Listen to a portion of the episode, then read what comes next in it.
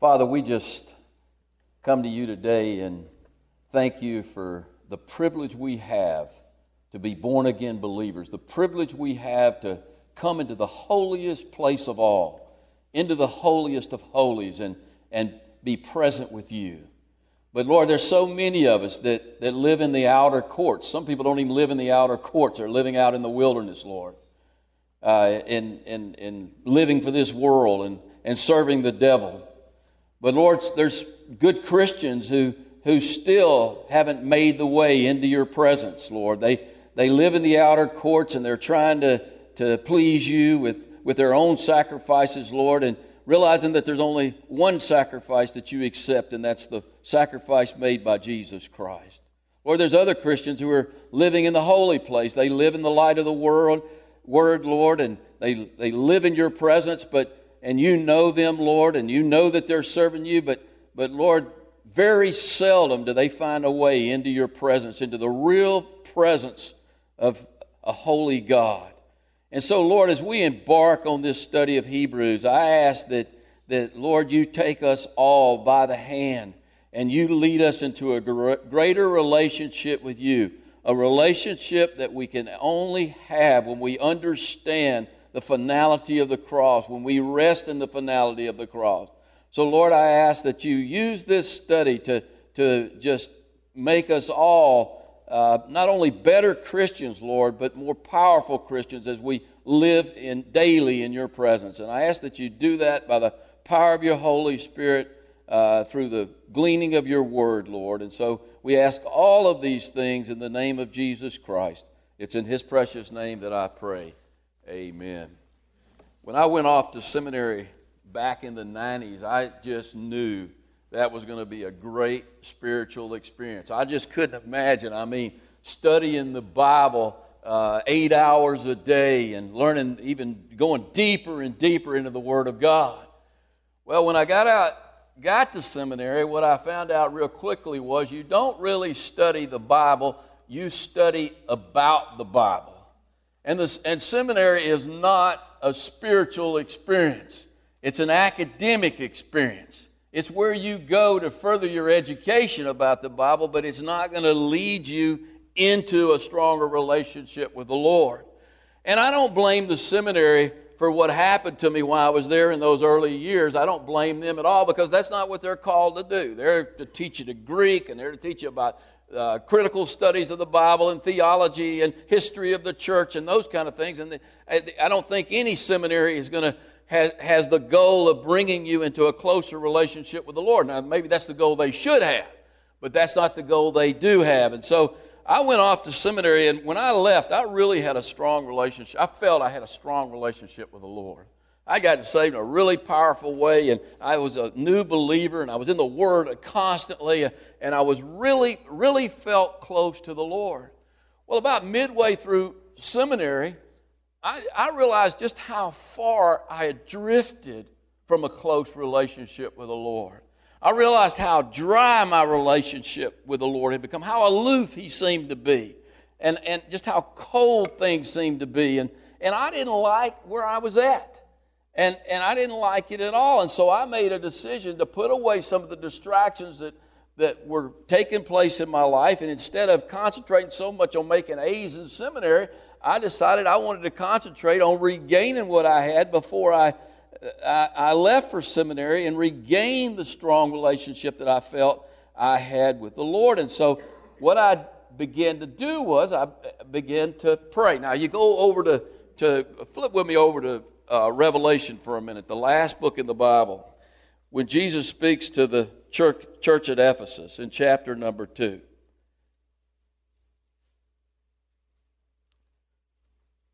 And look at chapter 2, verse number 1. And listen to what he says. To the angel of the church of Ephesus, write these things. Says he who holds the seven stars in his right hand, and who walks in the midst of the seven golden lampstands. Listen to what he says. I know your works I know you're working hard to, to, to, to, in seminary or wherever you're at. I know you're working hard in your ministry or whatever you're doing. I know your labor. I know your patience, and that you cannot bear those who are evil. And you have tested those who say they are apostles and are not, and have found them liars. And you have persevered. In other words, you're doing my will. You're trying to, to, to live for the Lord. And you've persevered and you've been patient and you haven't quit and you haven't become weary. Nevertheless, I have this against you. You have left your first love.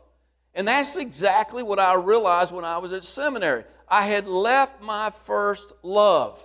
I had drifted away from my relationship with Jesus Christ. And he tells you how you fix it. He says, Remember, therefore, from where you have fallen, repent and do the first works. And so, what I decided was, well, what were the first works that I were doing when I had a close relationship with the Lord? Well, I prayed a lot. I knew that. And I studied the Bible a lot. Here I was at seminary studying all about the Bible, but I wasn't studying the Bible. So I made a decision to get really strongly back into the Word and to spend more time praying. But here's the problem. When I was a Christian, when I first got saved, when I studied the Bible, you know why I studied the Bible? I studied the Bible because I want to be present with the Lord. You know why I prayed when I when I when I was first when, when you were first born again, man, when you pray, why are you praying? You're praying because you want to be close to the Lord. And so, what I found myself doing, I found myself legalistically reading the Bible and legalistically praying to try to regain something, and, and, and something was missing there. Because I couldn't get that, that strong relationship back no matter how hard I prayed or no matter how hard I studied. And, I, and, and, so I went back and I understood this text right here and I understood that I needed to do the first work. Well, what was missing? I mean, what was missing that was keeping me from regaining that strong relationship I had with the Lord? Well, I, I tell you how I found it. About that time, and I'm about midway through seminary, somebody gave me a copy of Andrew Murray's commentary on Hebrews called The Holiest of All. And I've recommended this book to several of you. It's a devotional commentary, it's about 600 pages long. So he really goes into detail uh, in his uh, devotional commentary on the book of Hebrews. And when I got into that study and I made it a, I went into a diligent study, that's what got me back into a strong relationship with the Lord. In fact, I got to tell you this, and I'll share the testimony with you. Uh, towards the end of that study, I was in my room praying one night, and I had come back into an understanding of what it means to go into the holiest of holies, to go into the presence of the Lord. And that night, I can remember I was right at the end of the study. The Lord took me in to the holiest of holies in a very physical way. And I could sense the very physical presence of God. And that experience stayed with me for the rest.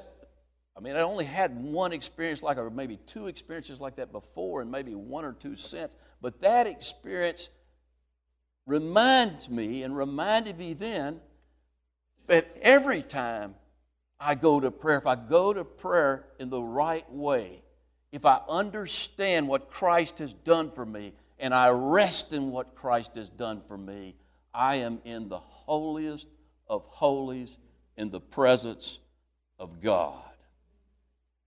And so, hey, I think everybody goes through dry spells at times. Any of y'all going through? I mean, don't raise your hand, but any of y'all going through a dry spell with the Lord right now? where you really don't sense His presence. And, and, and I think the Lord brings us through those wildernesses at times. And the reason He does that is to get us to press in, to press in and, and to want the things that He has to give us uh, at His throne room, to realize that things are dry, to realize that the that Christianity is much more than what we're experiencing. And so he'll take us through a dry season and, and, and, and so we seek the Lord and seek Him in the right way. And hey, if you're going through a dry spell and you're, you, you don't feel that you when you're in prayer that you're in the presence of God, then the book of Hebrews is the book you need to study because it will take you there. I believe, going back to the book of Hebrews, it's one of the most important books in the Bible for a Christian. Now, if you're not a Christian, hey, man, you need to, you need to start off in, in Romans, the first part of Romans. But Hebrews, to me, for the Christian, is, is the quintessential book of theology on how we're to approach God. Schuyler English, uh, in his introduction to his commentary of Hebrews, listen to how he describes the book of Hebrews. He said it may be the most important book in the Bible in that it contains the chief doctrines of the Christian faith as well as being a book of infinite logic and great beauty.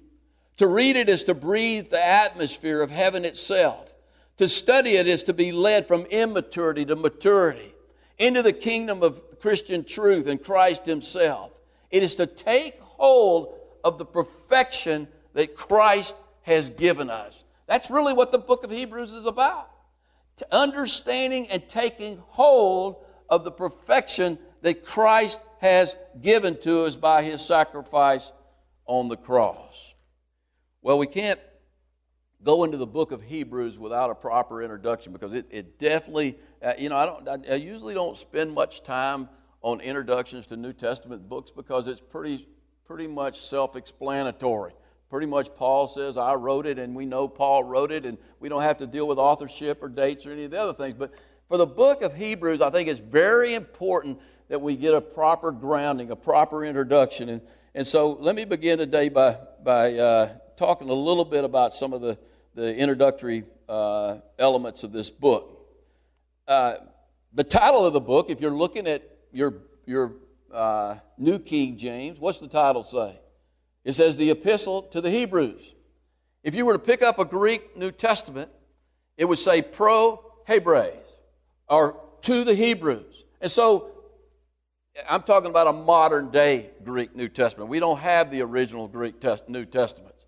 And so if you were to look at the, the UBS uh, uh, Greek, the scholarly Greek New Testament, it would say to the Hebrews. And that's what my New King James says, is it says the epistle to the Hebrews. There's a little bit of problem with that because I don't know that we can call the book of Hebrews an epistle because it really is more of a treatise or a, a systematic theology than it is a, an epistle. You don't see a salutation there. In Paul's letters, you always saw a salutation. Now, if you have the King James, anybody here have the King James? Anybody using the King James version of the Bible? If you have the King James version, listen to the title. The title is The Epistle of Paul, uh, the Epistle of Paul the Apostle to the Hebrews. Now, that's taken from some of the older manuscripts. The manuscripts that they used to, to translate the King James actually had the Epistle of Paul, of the, uh, the Epistle of Paul the Apostle to the Hebrews. And I like that title. But what does that title assume? It assumes what? it assumes that Paul wrote the book of Hebrews. And most modern day Greek scholars, those guys who make their living studying Greek, do not believe that Paul wrote the book of Hebrews. And, and, and really, scholars throughout the centuries have debated the authorship of Hebrews. Uh, lots of them don't believe that Paul wrote uh, the book of Hebrews. And you get various varying opinions from the so called church fathers. Now, I call them so called church fathers. They're called the church fathers, but they don't, most of the people who we call church fathers to me are heretics. Origen, for example. Origen believed in purgatory. Origen believed it was a universalist he believed, Origen believed that even the devil one day would be saved. So when anybody tells you they start quoting Origen, always back off. You know, have you really read any of Origen's stuff? I mean, because he's really much, pretty much was a heretic. Tertullian. You ever heard this guy, Tertullian?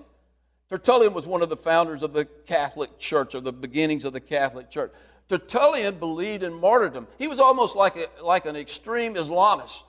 He believed that if you really wanted to, to, to, to to revel in the, the best of paradise, then you had to be martyred. Now, he died in his sleep, but uh, so he didn't make it. but he believed that martyrdom was the way to the, the highest thrones in, in heaven. He also wrote a book called Against Women. And, and people don't like to talk about this when they talk about Tertullian, but Tertullian hated women. He believed that the women were the curse of the earth. And all the way back to Eve, they've caused all, it was Eve who caused, now Paul, he didn't read Paul because Paul disagrees with that. Paul said Adam was the one who rebelled against God. Eve was deceived. But he, but Tertullian believed that Eve was the one who caused all the problems, and so all women are cursed. So whenever you hear about Tertullian women, yeah, I know you're not going to like this guy, and I don't want you to like this guy. So whenever I talk about the church fathers, I, I, I kind of, you know, have a caveat about what they say. But one of the things that's it's good to read the church fathers were that they did call themselves Christians, and they were part of some Christian church, and their writings were kept. And so we have their writings. And so when they talk about the author of Hebrews, well, they they were closer, much closer to the time of Hebrews was written than we are, and so you kind of want to hear what they had to say about it, even though you might want to not want to buy in their theology. But, but as far as the church fathers go, there were varying, varying opinions of, as to who wrote uh, the book of Hebrews. Justin Martyr said, and Eusebius and Ambrose and Jerome, I'm sure you've heard of those names, and Ambrose, they all believed that Paul wrote the book of Hebrews. Clement of Alexander, and I kind of like what he believed.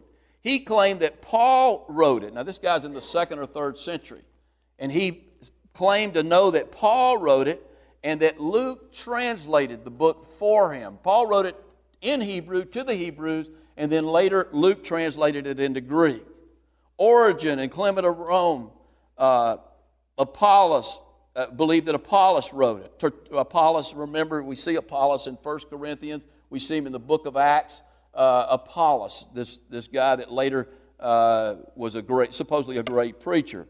Tertullian believed that Barnabas wrote it. We know Barnabas, you know, would, hung out with Paul, and, and so that would make sense. Uh, and so you get varying, uh, various, varying opinions as to who wrote the book. Now, why is there so much disagreement?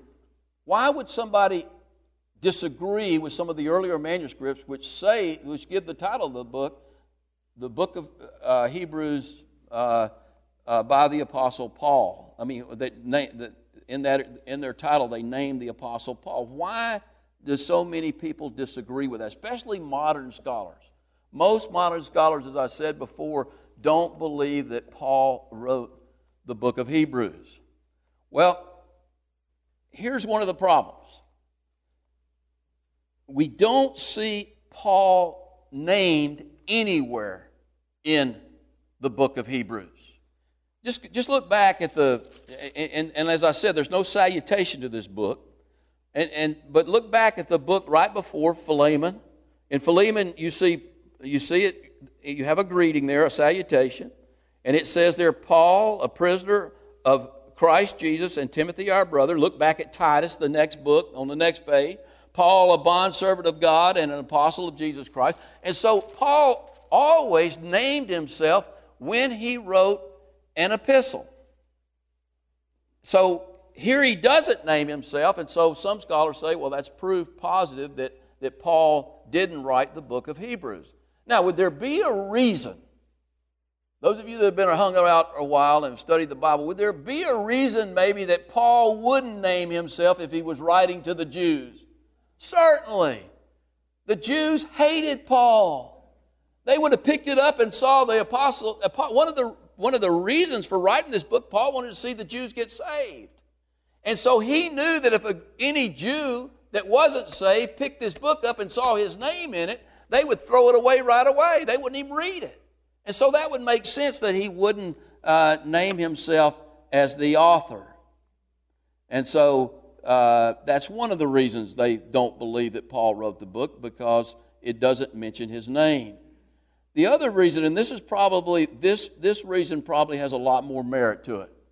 The Greek writing style, and, and, and, and I have to trust the Greek scholars on this. I took Greek, a lot of Greek I couldn't see the difference, but they can see a big difference, supposedly, between the writing style and the vocabulary that Paul uses in all of his epistles and the vocabulary and style that's used in the book of Hebrews. And so they, that's the main reason that most modern scholars don't believe that Paul wrote the book. Let me give you some examples here, or a couple examples.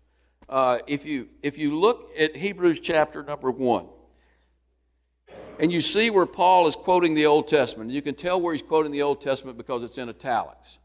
So, so you see there, you see there like in verse number five, he says, For to, to which of the angels did he ever say, You are my son, today I've begotten you? Now he's quoting there from the Psalms. He's quoting there from, from, from the Psalms.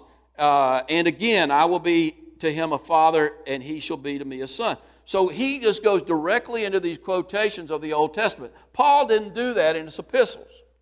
Go back with me to the book of Romans and look in Romans chapter number 3.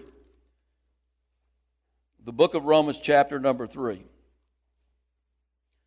See how what Paul does as he begins a quotation. Look at what he does.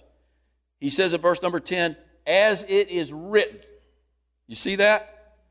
Uh, go over to chapter 8. Uh, I mean, you could find this anywhere, but go over to chapter 8 and look at verse number 36 of Romans.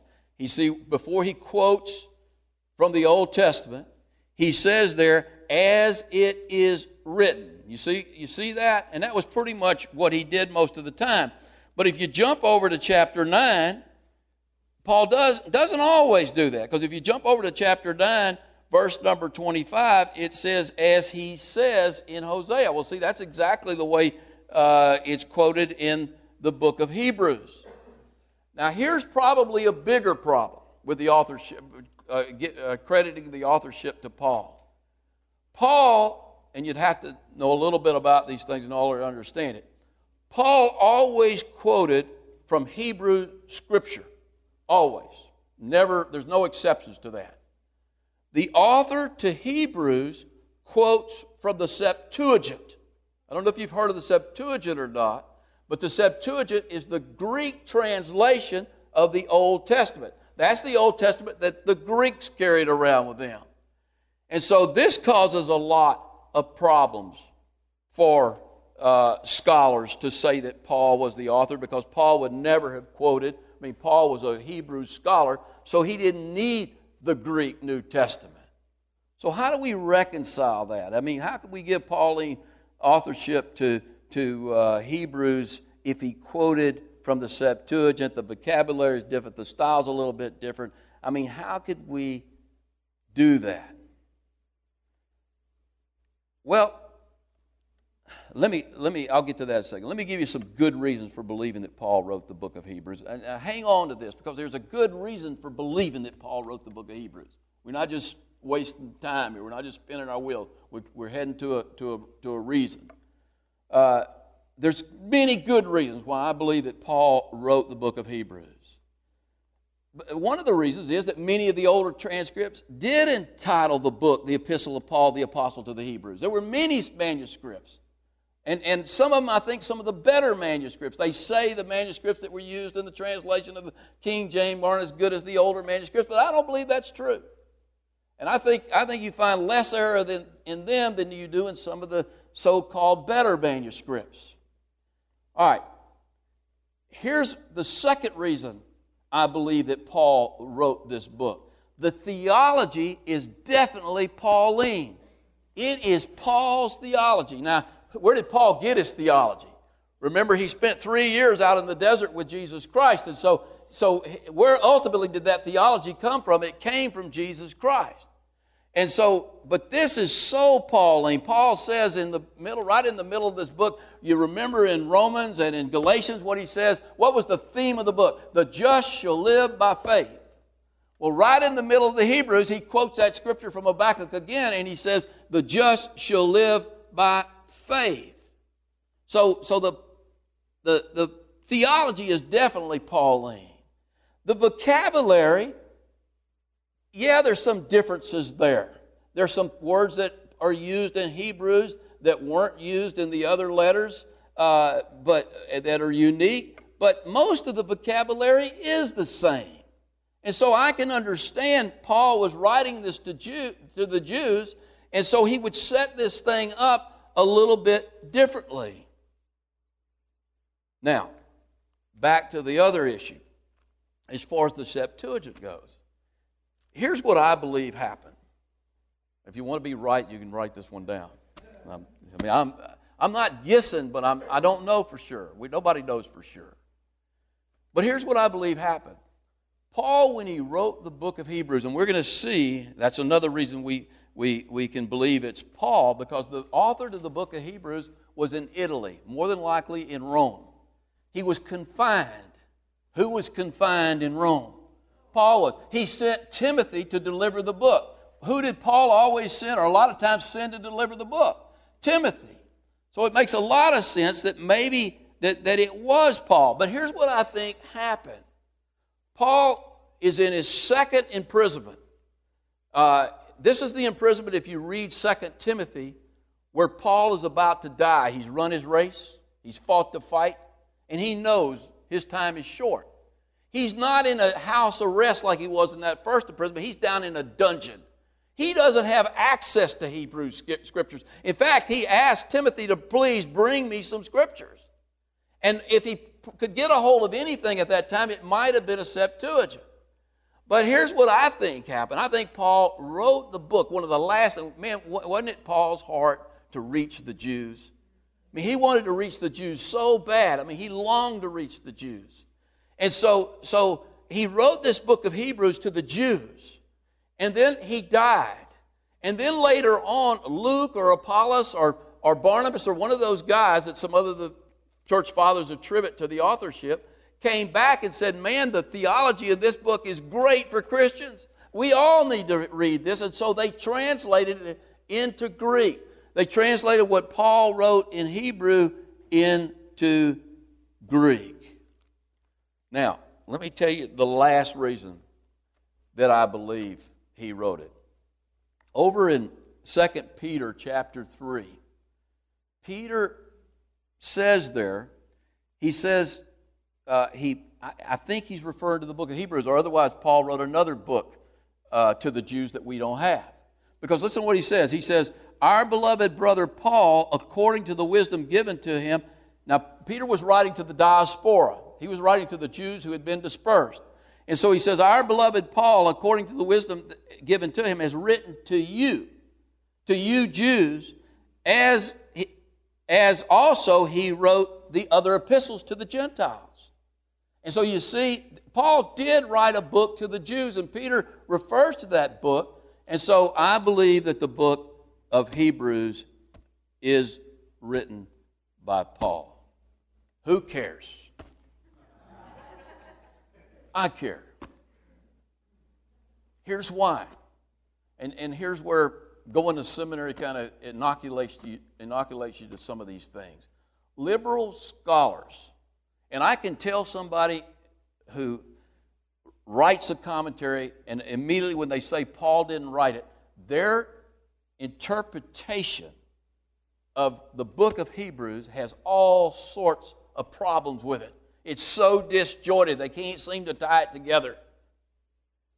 If you believe that Paul wrote this book, and you study this book in the context of his other epistles, this book flows like a beautiful theological river right into the very presence of God.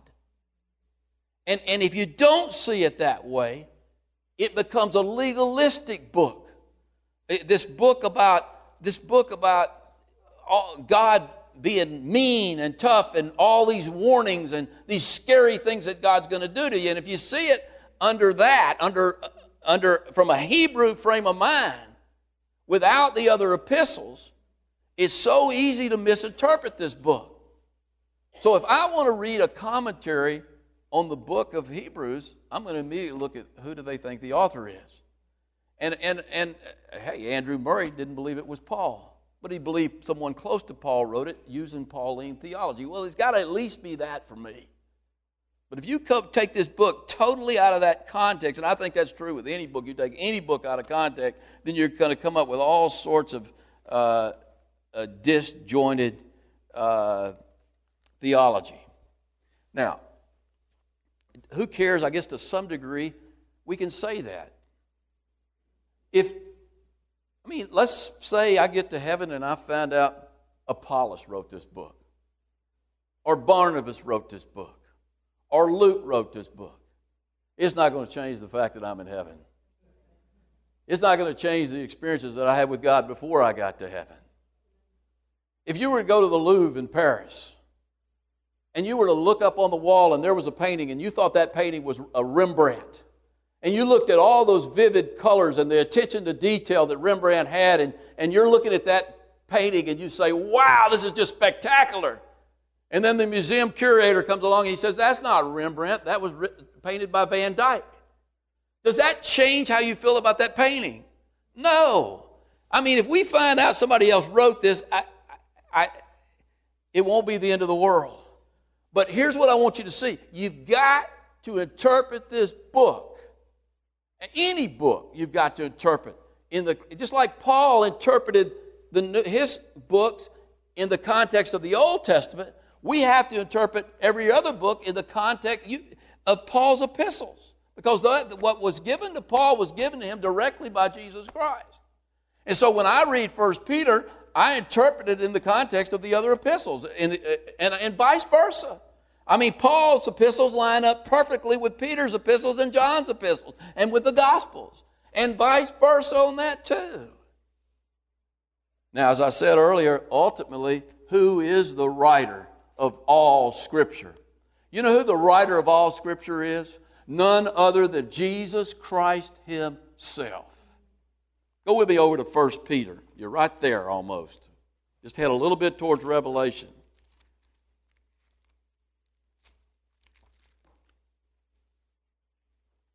And I, I, go to this passage all the time, and, and, and so you probably got your Bible probably turns right to it. But I think it's important to see. We talk about the prophets, the prophets of God who said, Thus saith the Lord. Who was speaking through those prophets? None other than Jesus Christ. Look at chapter 1 of 1 Peter, eh, verse number 10. Of this salvation the prophets have inquired and searched carefully who prophesied of the grace that would come to you. The grace through the New Testament. Searching what or what manner of time the Spirit of Christ who was in them. That's who was in them, giving them the words that are in the prophets, in the Old Testament. The prophets wrote the Old Testament, was indicating when he testified beforehand the sufferings of Christ and the glories that would follow. So it was Christ who spoke through the Old Testament authors, and it's Christ who speaks through the New Testament authors, and it's Christ who speaks through the book of Hebrews. Look at go back to Hebrews and look at verse number 1.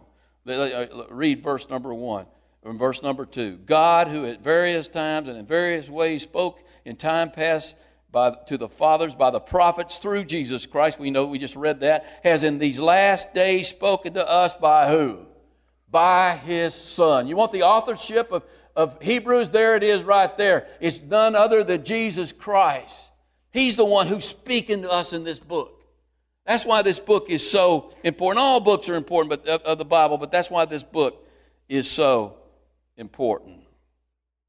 Now, date As far as the date goes. Modern scholars who don't believe that Paul wrote the book give a late date to the book, somewhere between 80 and 100 AD. They've got a serious problem with that date. Let me explain to you why. If you've read through the book of Hebrews, over and over again, Paul refers to temple worship and temple sacrifice. In 80 AD, where was the temple? It was gone. The Romans had totally destroyed it. Don't you think at some point when he was referring to that, he would say it doesn't exist anymore? Or let's don't waste our time with this. There is no temple anymore. No, the temple was still standing when the author wrote this. Again, another reason that I believe that, that Paul wrote the book. And if he wrote it, then it would have been in one of his imprisonments because we know from the closing that he was imprisoned at the time.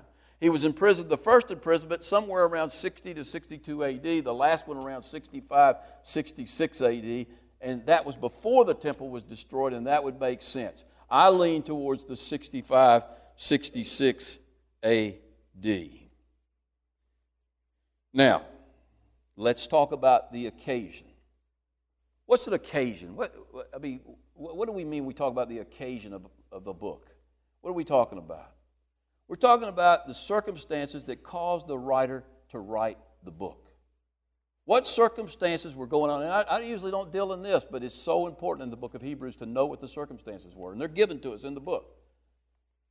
I mean, just, just go back. Most of you are familiar with the book of Philemon. What was the circumstances that caused Paul to write the book of Philemon? What was the circumstances? There was a runaway slave named Onesimus who had just happened to run across Paul, who just happened to know Philemon, eh, about a thousand miles away from each other. Accident? No, that was the Lord. And Paul led Onesimus to the Lord. And when he led him to the Lord, because he was a runaway slave and he was breaking the law, Paul said, Look, you got to go back. And I'm going to give you a letter of recommendation, and hopefully Philemon will set you free. He's a good friend of mine, and I believe he will. He owes me. And I'm going to call in the cards, and I bet you he sets you free. And so we know the occasion. He sent him back with that little letter. That's what the occasion was. First Thessalonians, Second Thessalonians. What was the occasion for that, those two books? You remember the story? You don't remember the story? People were dying. People had been saved, and then they were dying, and Christ hadn't returned yet. And they all believed that Christ would return sometimes before they died. And so people were all upset. You know, hey, people are dying in the church, and and uh, you know Christ hasn't returned. So so what's wrong here? So Paul clears all that air up, and he talks about the rapture. He talks about the dead rising first.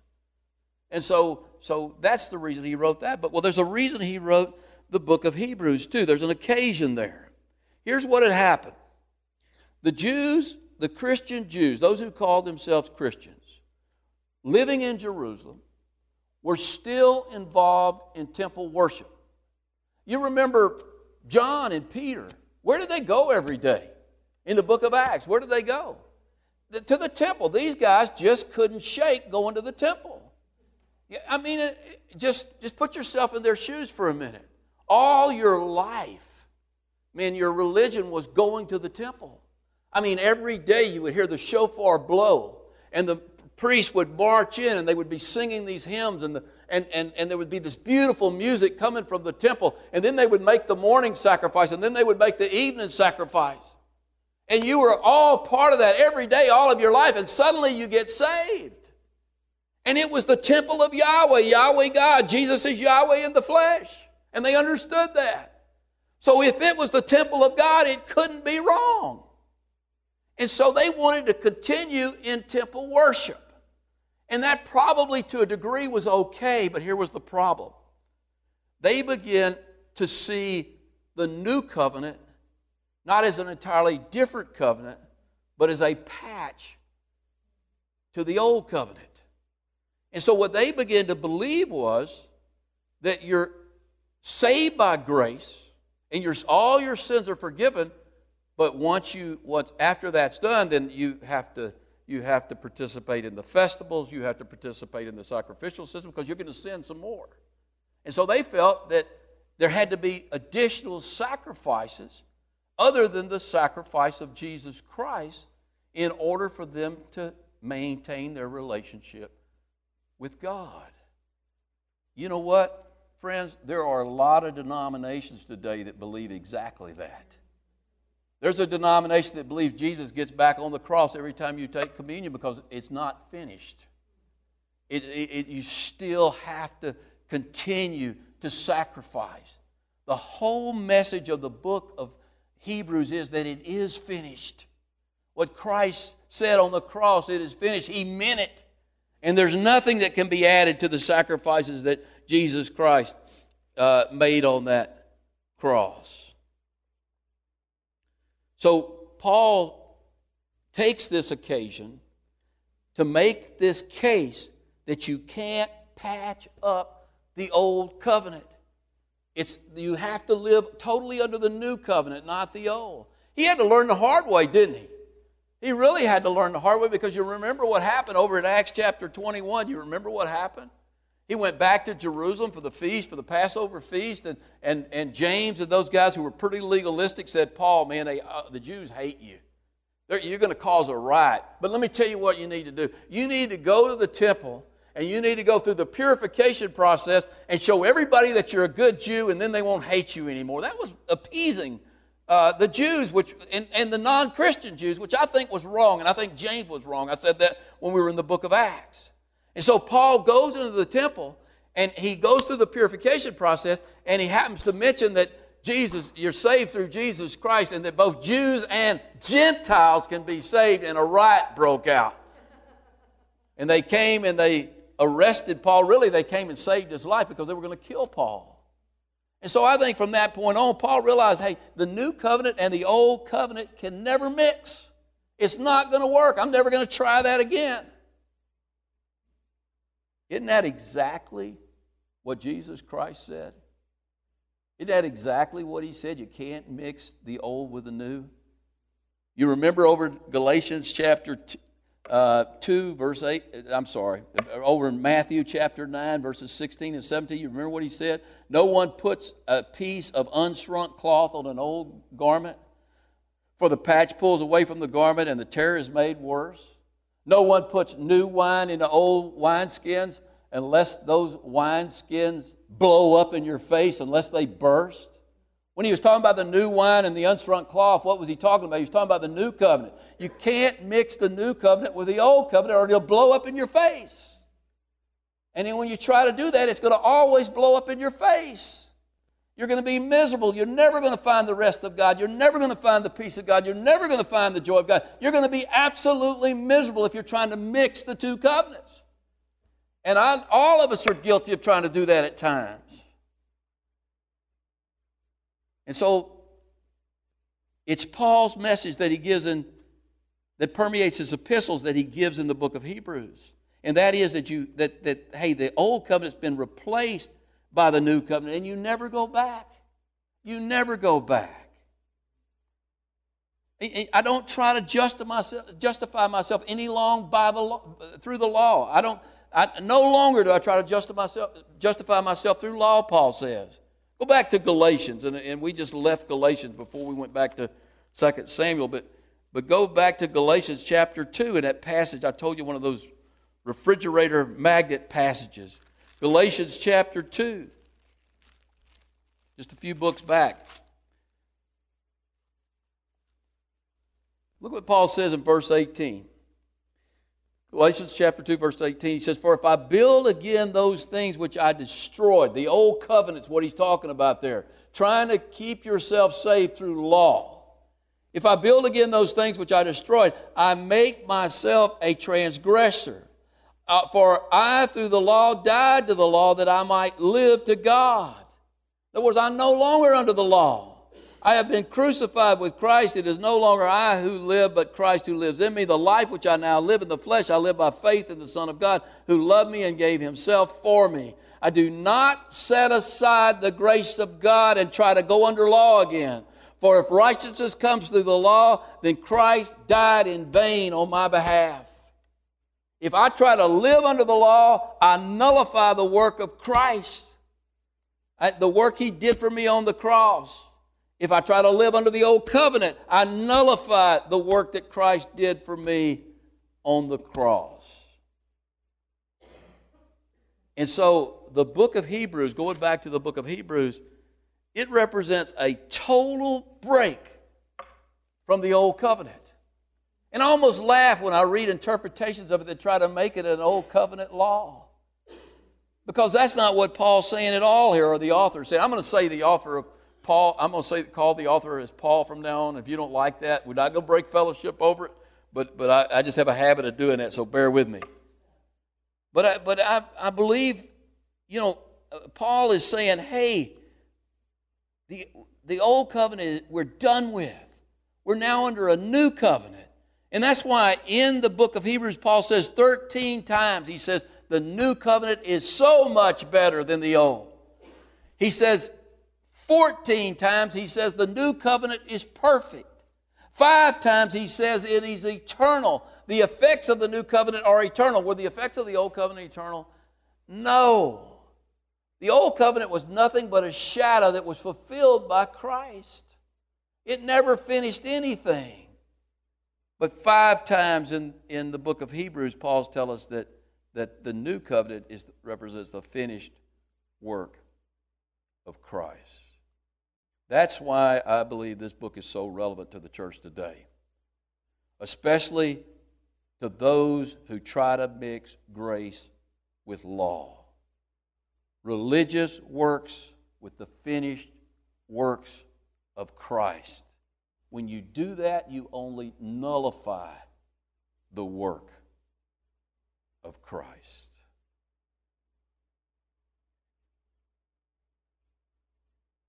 There's another great purpose for this book that none of the Old Testament books could ever do for you. I don't care how much you read them. And that book is to exhort us to enter into the rest of Jesus Christ. To enter his rest so that we can finally enter the holiest of holies and live in the power and presence of God. How many of you want to live in the power and presence of God? You're never going to do that if you're living in the holy place or if you're living in the outer court. You're never going to do that. And a lot of Christians live there. The temple, if you remember, was made up of two main compartments. Now, there's other, there was the court of the Gentiles, the court of the women, but I'm talking about the two main compartments. There was the outer court and that's where the daily sacrifices took place. Okay, and then there was the building inside, and it had two compartments. One of the compartments was called the holy place. And in the holy place, you had the showbread, which was 12 loaves of bread, which represented the presence of the 12 tribes of Israel, being present in the presence of God. And in that holy place, there was a menorah, which represented the seven spirits of God, the perfect spirit of God looking out over his people, living in his presence. But in between the holy place and the other compartment, which was the holiest of holies, was a veil. And nobody could enter that veil. And inside that veil was the brazen altar where the blood was sprinkled once a year uh, nobody could enter it but the high priest, and he would go in there once a year, and he would make a, on the day of atonement, and he would make atonement and cover the sins of Israel, and he would lay that blood on that altar. But nobody could go into the holiest of holies. That was the presence of God. Nobody dared to go in there. In fact, when the high priest went in there, they put bells on his tassels. So if he and a rope around his around his ankles in case he died, nobody was going in there to get him. They were going to pull him out.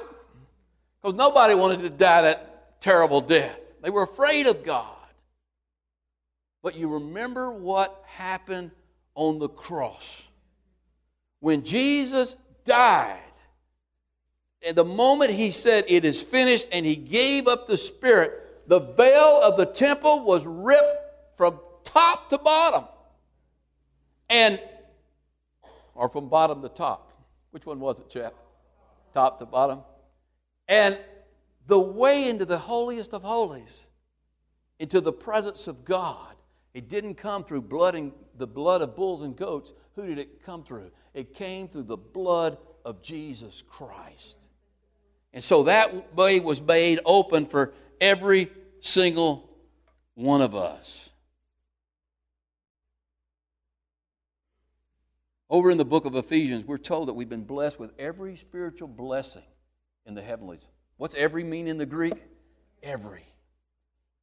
It's, we're told in the book of Philippians, that we saw this last Wednesday night, that we're to lay hold of what Christ has laid hold of for us. He's laid hold of us perfection. He's laid hold for us all the heavenlies, all the blessings in the heavenlies. All of that is there for the taking. Where's it at? It's not out in the outer court. If you're still trying to please God with your own works, guess where you're living? You're still living in a wilderness. You're living out in the outer court. Some of you, hey, you're reading your Bible and you're praying and you're doing all of this, but you still haven't entered the holiest of holies. And you'll never receive those blessings until you do. You'll never experience the presence of God until you do. Andrew Murray, in his introduction to the book of Hebrews, tells us this. He says, The writer has great mysteries that he seeks to unfold, that the heavenly sanctuary has been opened to us all, that we may now come in and take our place there with Jesus in the very presence of God. That Jesus, our heavenly high priest, is the minister of the heavenly sanctuary, and he dispenses from there to us all its blessings and the spirit and the power of the heavenly life in such a way that we can live in the world as those who have come to the heavenly Jerusalem and in whom the spirit of heaven is the spirit of all our life and conduct. You know, I don't think anything should excite us more if we're truly born again believers than to find the way into the very presence of God and to experience all the blessings He has for us in the heavenlies. And that's exactly what this book can do for us. Real quickly, if you'll take out your bulletins and look at the outline that I provide for you, you might want to hang on to this. I don't normally do outlines, but this book is so critical to get the, get the pattern of what Paul's uh, the, the systematic pattern that Paul uses to, to teach us what he's going to teach us. And, it, and, and what he, he begins by telling us about the superiority of Christ. I'm going to just run over this real quickly. Over the prophets, over the angels, over Moses, over the priesthood. Christ is superior to all of that. We know that. But then he's going to tell us in chapter 3, verse 7 through 4 through 13, he's going to tell us about entering the rest.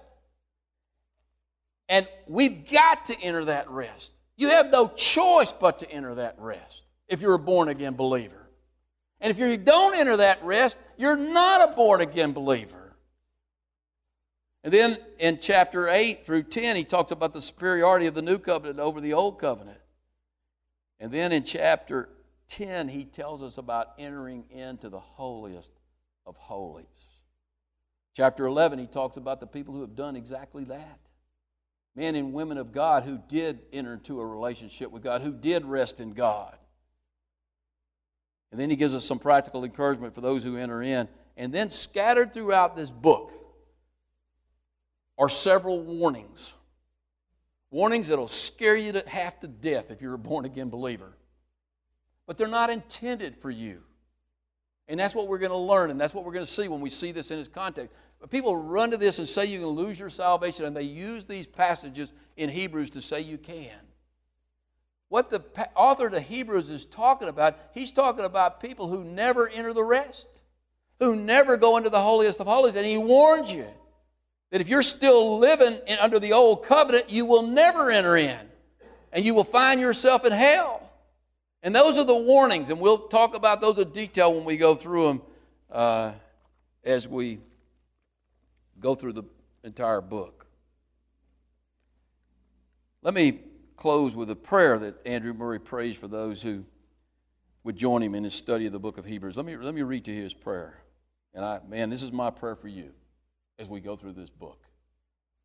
May the blessed Master take us with himself into the high mountains, even Mount Zion, where he sits as priest king upon the throne in power each of us apart by himself.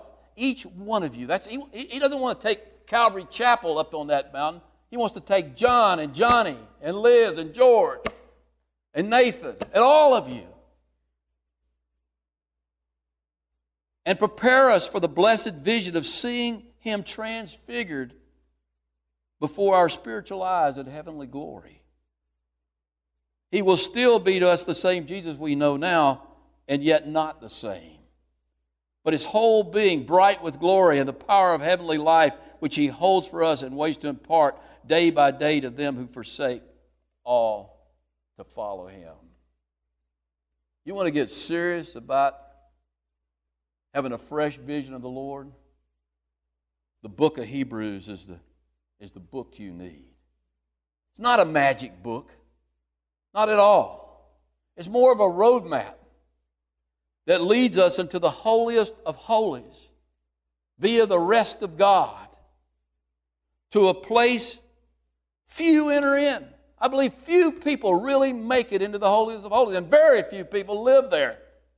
God wants us to live there. And I can tell you from experience if you'll make the effort by faith to study this book and take its precepts seriously, you'll experience Jesus in a way you never have before. Changes everything. Let's go to the Lord in prayer. Father, we just thank you for using whatever, whoever you used to write this book. Lord, it was written to us all, and it, we know it comes directly from Jesus Christ. Lord, we know that you long for a closer relationship with every person in this room. But we allow so many things to get in the way of that relationship. Lord, I think the thing that hinders our experiencing you more the most, Lord, is, is our legalism. This idea that somehow we can add to the work of Jesus Christ. Fathers, you're going to teach us in this book, it is a finished work. Finished once and for all. Lord, so I ask you, take this study in the coming weeks and months. And Lord, that you help us all to enter that rest that you have for your children. So that we can enter into the very holiest of holies and experience your presence in a real way in our lives and experience all the heavenly blessings you have for us and all the power you have available to us so that our lives count in this lost and dying world. Again, we just thank you for Jesus Christ. We thank you for the finished work on the cross. It's in His precious name that I pray. Amen. I want to stand and we'll close in the song.